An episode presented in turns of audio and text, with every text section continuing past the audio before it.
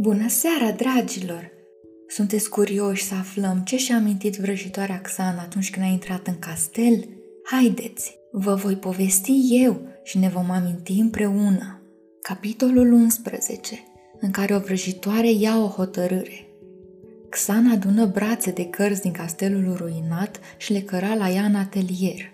Xan adună brațe de cărți din castelul ruinat și le cără la ea în atelier. Cărți, hărți, lucrări și însemnări, diagrame, rețete, opere de artă.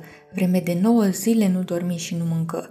Luna a rămas în coconul ei, țintuită locului, încremenită și în timp. Nu respira, nu gândea. Era pur și simplu oprită. De fiecare dată când se uita la ea, Glerg simțea un junghi în inimă.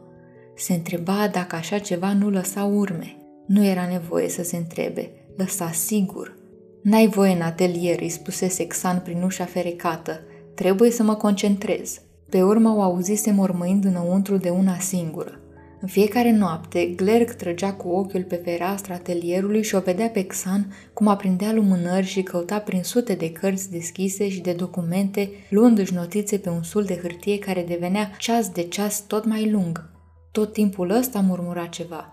Clătina din cap, șoptea de scântece în cutii de plumb cărora le trântea imediat capacul, iar apoi se așeza pe ele să păstreze vraja înăuntru. Pe urmă, deschidea cutiile cu grijă, se uita în ele și inspira adânc pe nas. Scorțișoară, zicea ea, și sare, prea mult vânt în descântec și scria toate astea. Sau gaz metan, nu-i bun.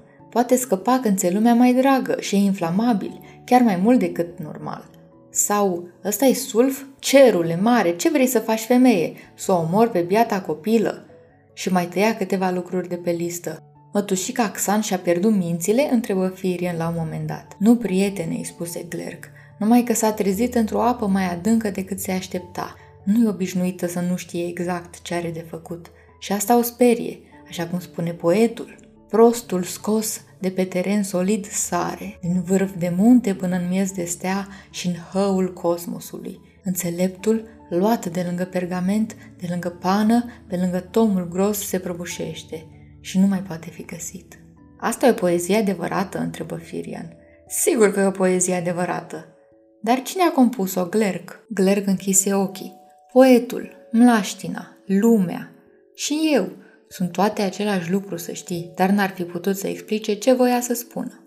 În cele din urmă, Xan deschise larg ușile atelierului cu o expresie de mulțumire sumbră pe chip. Uite, zise ea și început să explice totul lui Glerg, care asculta foarte neîncrezător. Desenă cu cretă pe jos un cerc mare, lăsând un spațiu prin care să se poată intra – pe urmă, împărți circumferința cercului în 13 părți egale și uni toate acele puncte desenând o stea cu 13 colțuri. Ce avem de făcut până la urmă este să potrivim un ceas. Fiecare zi trece ca un mecanism perfect reglat, înțelegi? Claire clătina din cap. Nu înțelegea. Xan marcă timpul de-a lungul cercului aproape întreg într-o progresie ordonată. Avem un ciclu de 13 ani. Doar atât ne permite vraja. În cazul nostru, chiar mai puțin, mă tem. Întregul mecanism se sincronizează cu biologia ei. N-avem ce face în privința asta. Are deja 5 ani, deci ceasul pornește de la 5 și va merge până ajunge la 13. Glerc miji ochii. Treaba asta n-avea niciun înțeles pentru el. Bine, monstrului mlaștinii se părea o prostie magia în sine. Cânturile pe care se întemeia lumea nu pomeneau nicăieri despre magie, dar probabil că magia apăruse mai târziu sub lumina stelelor și a lunii. Lui Glerg, magia îi se păruse întotdeauna un intrus, un oaspete neinvitat. El prefera poezia. Voi folosi același principiu ca al coconului în care doarme, zise Xan.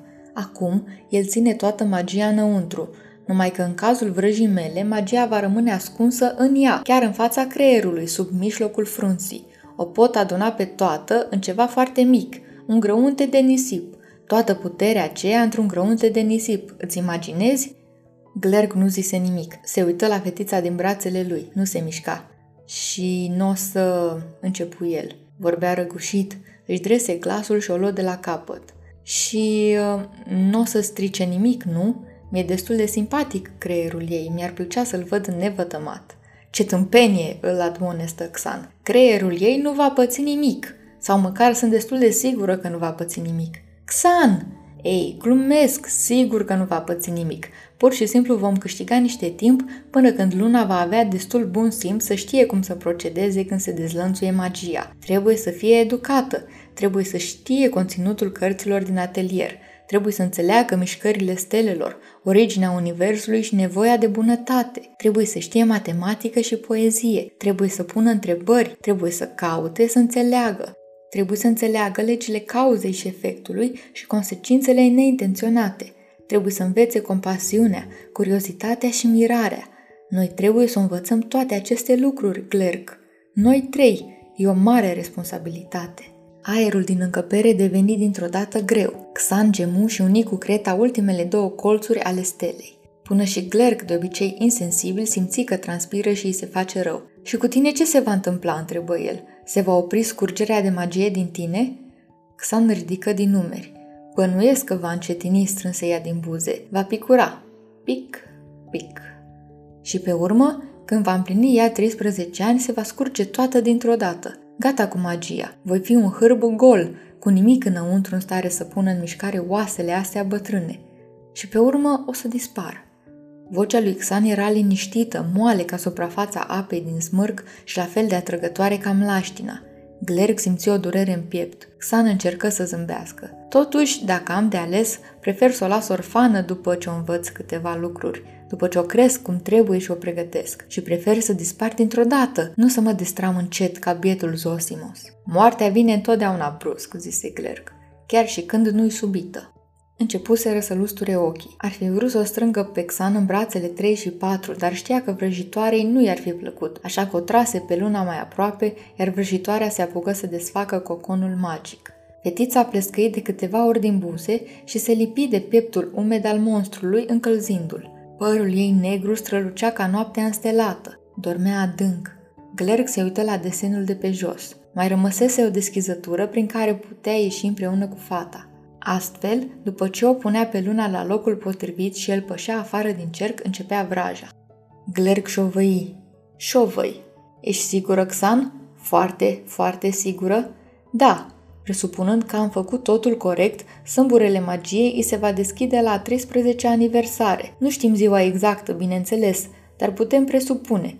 Luna se va umple atunci de vrajă și tot atunci eu voi dispărea. Ajunge! Am depășit deja porția rezonabilă de viață de pe acest pământ și mor de curiozitate să știu ce urmează după aceea. Hai să începem. Aerul mirosea lapte, sudoare și pâine coaptă. Pe urmă a mirodenii iuți, genunchi juliți și păr ud. Pe urmă a mușchi munciți, piele săpunită și lacuri limpezi de munte. Și a încă ceva, un miros întunecat, straniu, pământesc. Luna strigă tare, doar odată iar Glerg simți o fisură în inimă, subțire ca o dungă de crion.